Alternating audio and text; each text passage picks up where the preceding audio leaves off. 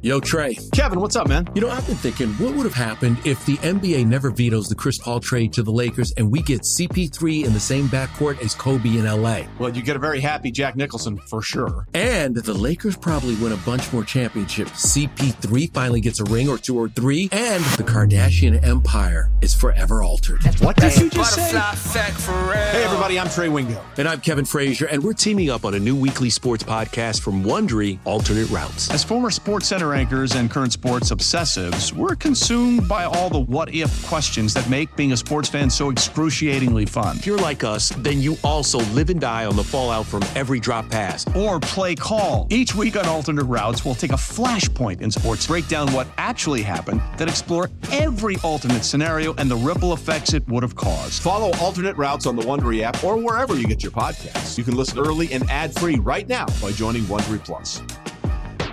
You are listening to the Fly the W670 podcast, season two, episode number 20. New Cubs bullpen questions have arisen. Don't forget to listen, download, review, and most importantly, subscribe to the Fly the W podcast. In this segment, Crawly interviews the voice of Sloan Park, Tim Sheridan, celebrating 40 years as the P announcer for Cubs spring training. Joining me now on the Fly the W podcast, I am happy to have on Tim Sheridan, the voice of Cubs spring training. Tim, how are you doing today? I'm doing absolutely fantastic. Looking forward to a nice uh, game out at Sloan Park uh, this afternoon. Yep. Well, I was excited because uh, when I was in Mesa, I got to see you. You looked great. And you handed me a limited edition Tim Sheridan baseball card, autographed and and numbered. So I was excited, and that's why I wanted to have you on. For people that don't know, you've been the PA announcer for 40 years. This is your 40th year doing the PA announcements. Uh, I mean, when when when that hit you at the beginning of this season, like how did that when how did that go through your head as far as could you believe how quick the time has fly? Does it seem like yesterday? It's uh, one of those things, definitely, where I kind of scratch my head and say, uh, "How did 40 years go by that quickly?" Because, like, I still feel like I'm, you know, uh, like a young kid, or I feel like I'm, I don't know, in my 30s or something. And if I'm actually have done the PA announcing for 40 years, I can't be in my 30s. It just does the math doesn't work. So, um, yeah, it was kind of. I thought about it ahead of time and knew it was a little bit of a milestone, you know, because 40 years doing anything is kind of a long time. So uh, just thought, hey, I should put together a little card and memorialize uh, this season. And, uh, you know, 40 years, what it does for me is it brings back, you know, a lot of stories, uh, you know, great times at spring training, friends, people I've met over the years, uh, you know, who've become like friends, like my Cubs friends. And I don't necessarily – see all of them throughout the course of the year, but then I come back and there we are all again at spring training, and it's kind of like you know we never missed a step. We're just back being you know buddies at the Cubs games again. So yeah, as, as, as much as people associate you with Arizona, you weren't you you don't you weren't born and raised in Arizona. It was Minnesota. Yeah, I was born and raised in Minneapolis, and my family uh, my mom and stepdad decided, hey, it's a little cold up here. Why are we living here? Well, because their parents live there, you know, that whole thing. And so they decided to uh, check out some warm weather instead and moved uh, to Arizona, as it turned out, to the Phoenix area, um, Tempe originally. And uh, so then I finished my last couple years of high school here in Arizona and went to college in Arizona and basically lived my whole adult life in Arizona, which is actually a college class that brought me to Cubs spring training as the PA announcer. So, so is that something that you knew right away that you wanted to do? That you wanted to be a to to go into broadcasting of some type? I technically uh, I had my mind at the time of uh, like a young college student wasn't sure um, I was still figuring out that I wasn't going to be a major league baseball player. So that was traumatic when I realized that wasn't going to happen, or, you know, I wasn't going to be a professional athlete. It's like, okay, where do we go from here? And I had a, a instructor who's uh, named Ron McIntyre over at Mesa Community College. And at this time, we're talking, you know, early 1980s. And he said, there's something that's coming out. Um, it's called uh, cable television, and it's going to open up a huge new landscape of jobs um, in that industry. And if you want to keep involved in sports, there's going to be a lot of opportunity. And so that was kind of why I decided to change. I was looking at possibly teaching, you know, something about that because I wanted to possibly coach. And so then I started thinking, well, you know, money wise, coaching, and, you know, unless you make it to the top, uh, teaching and coaching don't necessarily, you know, make you rich or anything. And so I thought, well, I'm going to go this way because there's probably a lot of opportunities. And so that was a how I was in a radio and TV announcing class, and they I've told this story many times to people, but it's like they said, "Who wants to help out at Cub Spring Training?" and the quick arm up um, basically got me over there uh, the spring of 1984 which of course was a great season to jump on board for the cubs yeah, I mean, when you talk about all the, all the, you know, of all the years to jump on board, 1984 really is what I tell people the quintessential year and, you know, huge in Cubs history because after 69, you know, there was a slow and steady decline in attendance. It used to be in the yep. 70s. They would close the whole upper deck of Wrigley Field. Like people always assume that it's packed houses all the time. And it really was that 84 team that put it on the map. Now, you know, bring me back to 1984. That team didn't look that great in spring training until Dallas Green made a couple of late additions, and that was uh, Gary Matthews and Bobby Dernier. Do you remember how camp changed once those two guys kind of came aboard? You know, uh, honestly, I. I'll be honest. I don't think I was as perceptive back then about spring training and, and you know the, what it can do and the changes that can happen. I was just kind of in awe of being there and, you know, being able to be in the press box with Harry Caray and, you know, all those guys that were um, the announcers at the time. So I was, you know, I thought I was a pretty astute baseball fan, but like I realized those were probably good moves, but I, I couldn't see it at the time what it was going to do in the regular season. And later on, I realized that, you know, spring training – records don't mean anything. It's really like in some of the some years where the Cubs have done really well in the regular season, their spring training record was not very good. So, you know, there isn't really a correlation. But I was later on down the line learning to understand the difference in managers and how they conduct things and, and if there's new energy, like when Dusty Baker came on board, and you could kind of see that that talented group coming, you know, around uh, 2003 or whatever. So I wasn't as astute in my first year. I literally was just like trying to figure it out, and they were telling me to to do the public address, which I had never done before. So I was like, a lot on my plate, you know. But I did be I I it made me a Cubs fan because then of course WGN was going on living here in Arizona. I got to watch all the games. So I was like, this is a pretty cool team. And i got to see them and you know announce their names in spring training. And now i'm watching them do this like incredible thing something they really hadn't done since you know make the playoffs since 1945 so long drought. Oh yeah. And so you have actually had the opportunity to broadcast cubs games in three different spring training facilities. You mentioned you started in 1984 and you went all the way to 1996 at old Hohokam Park and then 1997 to 2013 to Hohokam Stadium, and then 2014 to present day Sloan now. What would you say are the differences between those parks when you think about all three of them? What kind of comes to your mind? Well, it's literally night and day difference from Old Hohokam to Sloan. Uh, it's like Old Hohokam was one of those ballparks that was built on the cheap. It wasn't necessarily aesthetically pleasing to look at. It was concrete and you know metal, um, and just I don't know it, it. It wasn't pleasant to look at, and yet at the same time, um, it was the place I started.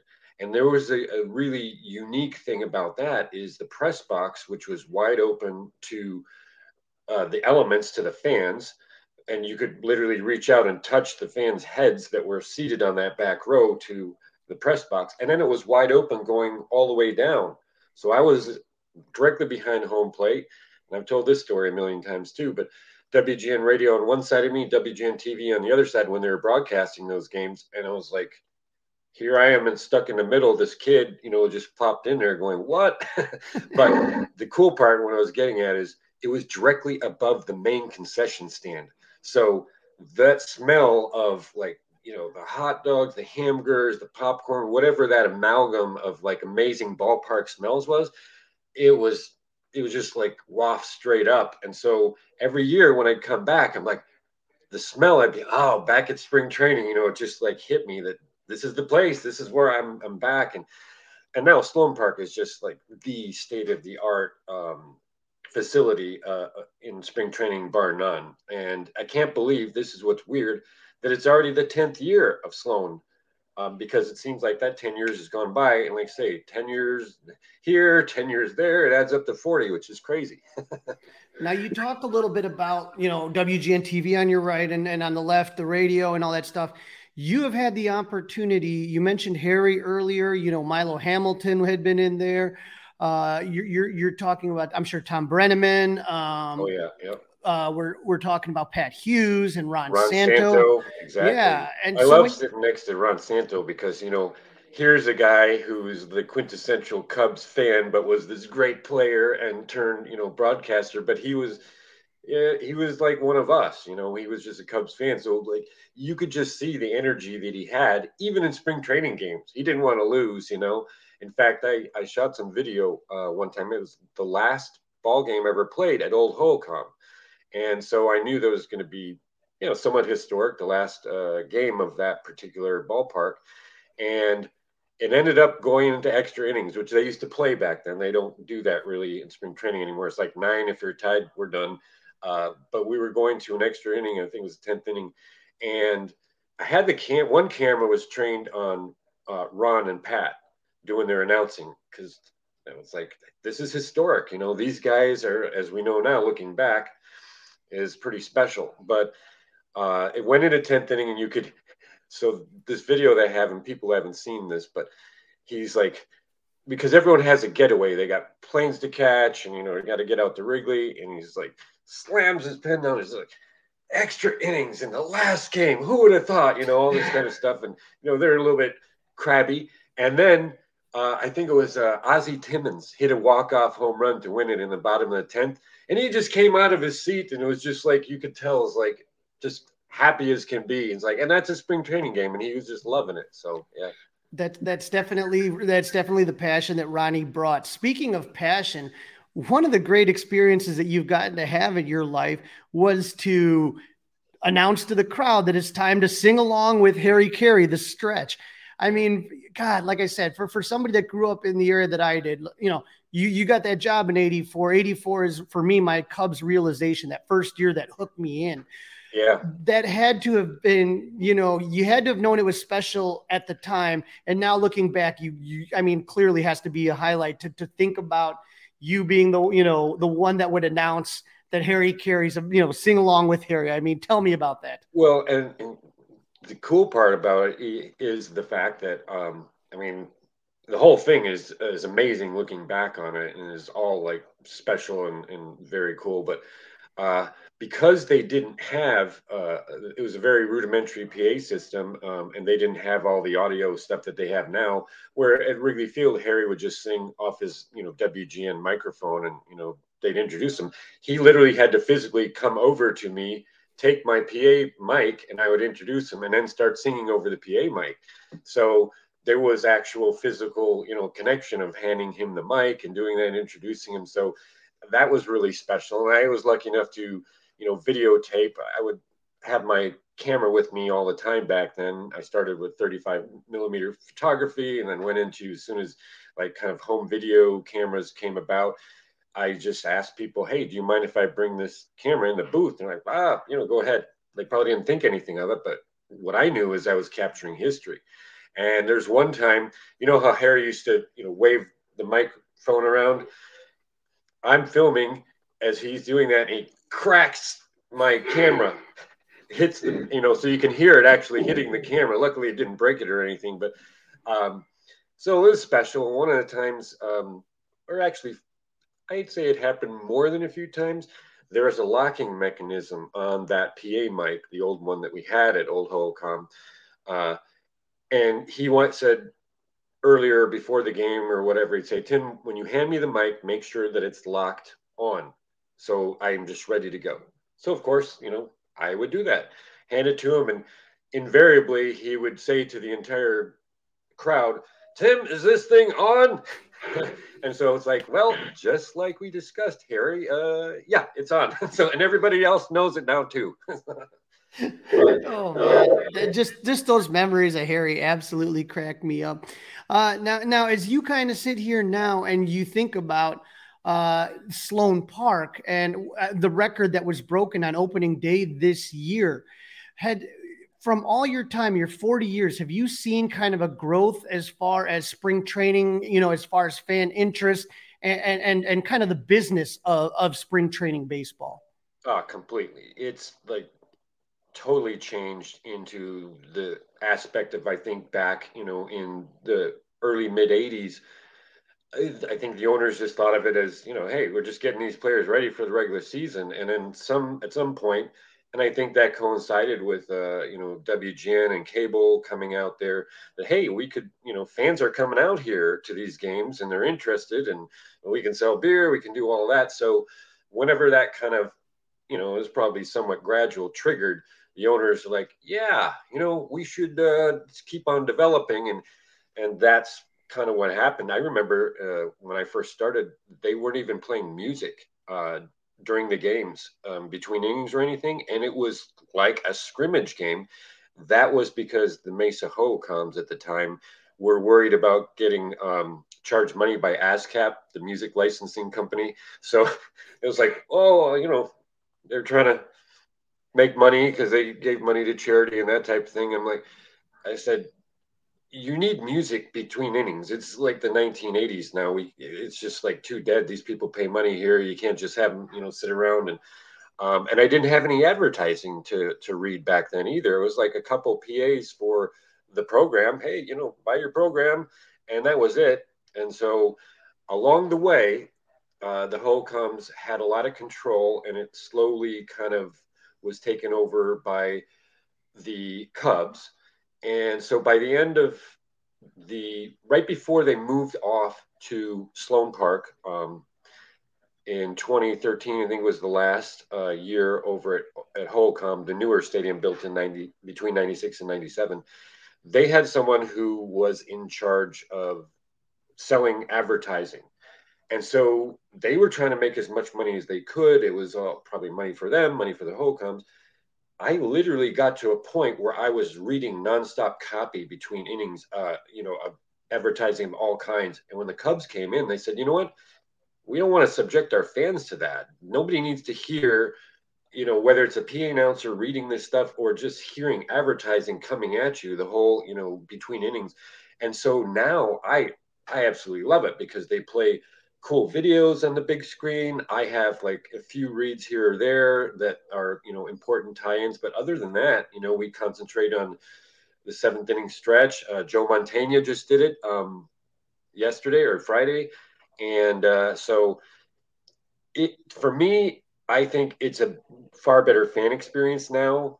But it was definitely old school, and things have changed for you know making the dollar. That's you know the the world revolves around it seems so the owners know that. Now in 2015 the cubs shocked everybody by making it they made it to the nlcs four outs or four games away from the world series. And so you know the 2016 team comes and you know i'm sure spring training at that time was absolutely nuts thinking that the cubs were going to do it. What yep. feeling or vibe did you have watching those 2016 spring training games yeah, it was one of those uh, incredible feelings. Uh, I think all the fans could sense that, and I could too, because I had really gotten into following the team and the minor league level and stuff by that point, even a long time before that. But because um, I was always looking like Cubs fans were, who's going to be the next great prospect? Who's going to fill in? Who's going to become that third baseman that you know runs after Ron Santo? And you know, besides Aramis Ramirez, there's like a pretty big drought of you know good third basemen over the years. But so you're always looking whether it's the Gary Scott or Felix Pie or you know those kind of Corey Patterson, who's going to be this you know next great five tool player or whatever. Um, but by the time getting to do 2016, I was seeing that develop. I actually was at Fitch uh, Park um, shortly after uh, Theo Epstein was hired, and I'm filming as I had a habit of doing. You know, the the guys who are working out, and this was like they called it like Camp Bussy off season type of thing. Um, and I look over and there's Theo Epstein just standing there by himself, and I'm like, I'm gonna go over and introduce myself. I mean, you know, I do the PA, so I've got something to say. I'm not just a fan, even though I am. And he literally like told me a step by step of his plan to win the World Series, and I watched that thing just happen like that. And so by 2016, myself and everybody else started seeing everything coming together, and you know that was special. I think we broke like massive attendance records at Sloan Park that year. You know, before they'd won the World Series, you know, it was the spring of 16. So, um, yeah, the vibe was something special. And I think it could be felt, you know, throughout the whole complex over at Sloan. And so, where were you when they won it all in 2016? Where were you when when when Anthony Rizzo catches that final throw from uh, Kris Bryant? Where were you at? well, I, I, wasn't in Cleveland, which I would have liked to have been. Um, but uh, in fact, I, you know, I who knew that they were going to win it all. But I wanted to uh, at least get to some uh, Cubs playoff games. So I was actually at um, the Cubs when they played uh, San Francisco. Um, I was at the Wrigley Field for two of those games. And so that was amazing. But by the time it got to World Series, I was back down in Arizona and I was at a sports bar. So it wasn't as special. I mean, still 108 years. It was damn special, but yeah. So, well, the reason it is truly special is that you were the first PA announcer at a Cubs home game to say, Ladies and gentlemen, your World Series champion Chicago Cubs. Something like that, yeah. oh my God! I, I and, and, I was not there. What was it like that very first spring training day when when when you got to say those words? I mean, that had to have been goosebumps, oh. and the crowd had to have been going nuts. It was crazy, and it was like I was thinking to myself, man, I'm going to be because they won it in Cleveland, you know, and so of course there's Cubs convention and different things that happen in between, but at a Cubs home game, albeit spring training, you know, I was the first one to be able to say that to, you know, 16,000 people. And it was, I mean, I was just like floored and like super happy and intense and like say goosebumps. It was all of those things together. And I, I know the fans too, just like hearing those words that everybody had dreamed about for so long and had never been able to happen to say it. It was pretty awesome. Now, as, as far as 40 years of broadcasting, I'm sure that's probably one of your top memories of being the PA announcer. What would you say at Hohokam or, or at Sloan, whatever, in your spring training? What are some memories that really stick out uh, for you of, of 40 years of broadcasting? Oh, my goodness. Um, like I say, I think some of those memories uh, of the early days, being in between Harry and, and Ron Santo and, and all that, I knew that it was really cool and I appreciate it, and this is why I filmed it at the time. But looking back, it's just like I just was so lucky to be in the right place at the right time. And in life, sometimes that's what it's all about, you know, just like being in that class and raising my hand quickly. Um, so those are super special because they were it was right next to me. Now, when Sloan and actually the new Hohokam was built um, before the 97 season, it was nice. I mean, let's face it, it had like we all had big booths, but it was separated by glass partitions. So Harry was only at that stadium for one year because he passed away before the next 98 season. And so he would come in and he was in a booth next to me, but separated by a big glass partition. And when he would come in, he would rap on the glass. And I mean, I don't necessarily like to tell the story because kind of, I'm not trying to be braggy or whatever. It's just what happened. And he would knock on the glass and then he would do this to me. And I'm like, Harry Caray is doing the, the freaking we're not worthy kind of thing. And, you know, so that's like a like super crazy thing. And I had Ernie Banks call me up. We were you know, I was going to do an interview with Ernie Banks. And so he calls me up. I was like, I think he was in Chicago and the time change hasn't happened. So it was like two hours earlier. It was like five in the morning. I'm like, who, you know, who died? It's like, who's calling me? This is back before cell phones, of course, you know. So, and it, I could see it said Banks, Ernie, or whatever on it. I'm like, holy crap, Ernie's calling me. And I pick it up and he's like, Tim Sheridan. Of course, he said this to a lot of people, I'm sure. he's like, Tim Sheridan, you're the greatest. You're the greatest. I'm like, I know he says it to a lot of people, but it just kind of, you know, those things are like, who would have thought that something like that Ernie Banks would be calling me up and saying something like that, or Harry would be doing that? I'd never, you know, when I raised my hand in that class all those years ago, I would have never guessed stuff like that would have happened. But you know, just part of the landscape.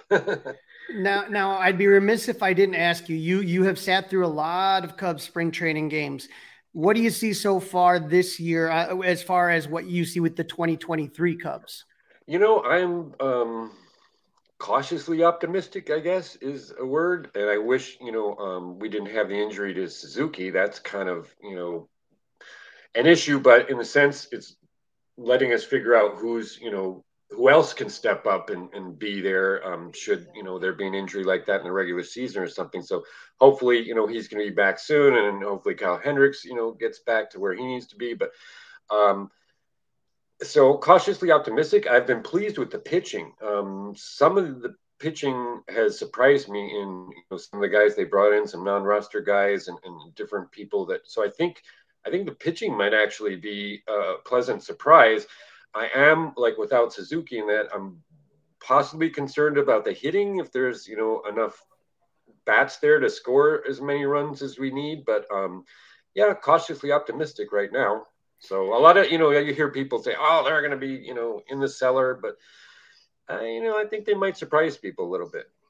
Now, now, Tim, where you talked about all the videos that you tend to take and and people if they want to they can go to your youtube channel and and see some of these amazing spring training videos that you've had an opportunity to shoot over the years why don't you do me a favor tell our listeners where they can find you on twitter youtube any social media that that you have content that people can see because i've i've seen it before and you have a lot of great stuff that because of copyright issues and stuff with youtube we got to be careful with but but tell people where they can find it themselves yeah, basically, um, I have a website that I've had actually, which is kind of also shocking that I think this is the 19th year. So, um, Boys of Spring, boysofspring.com.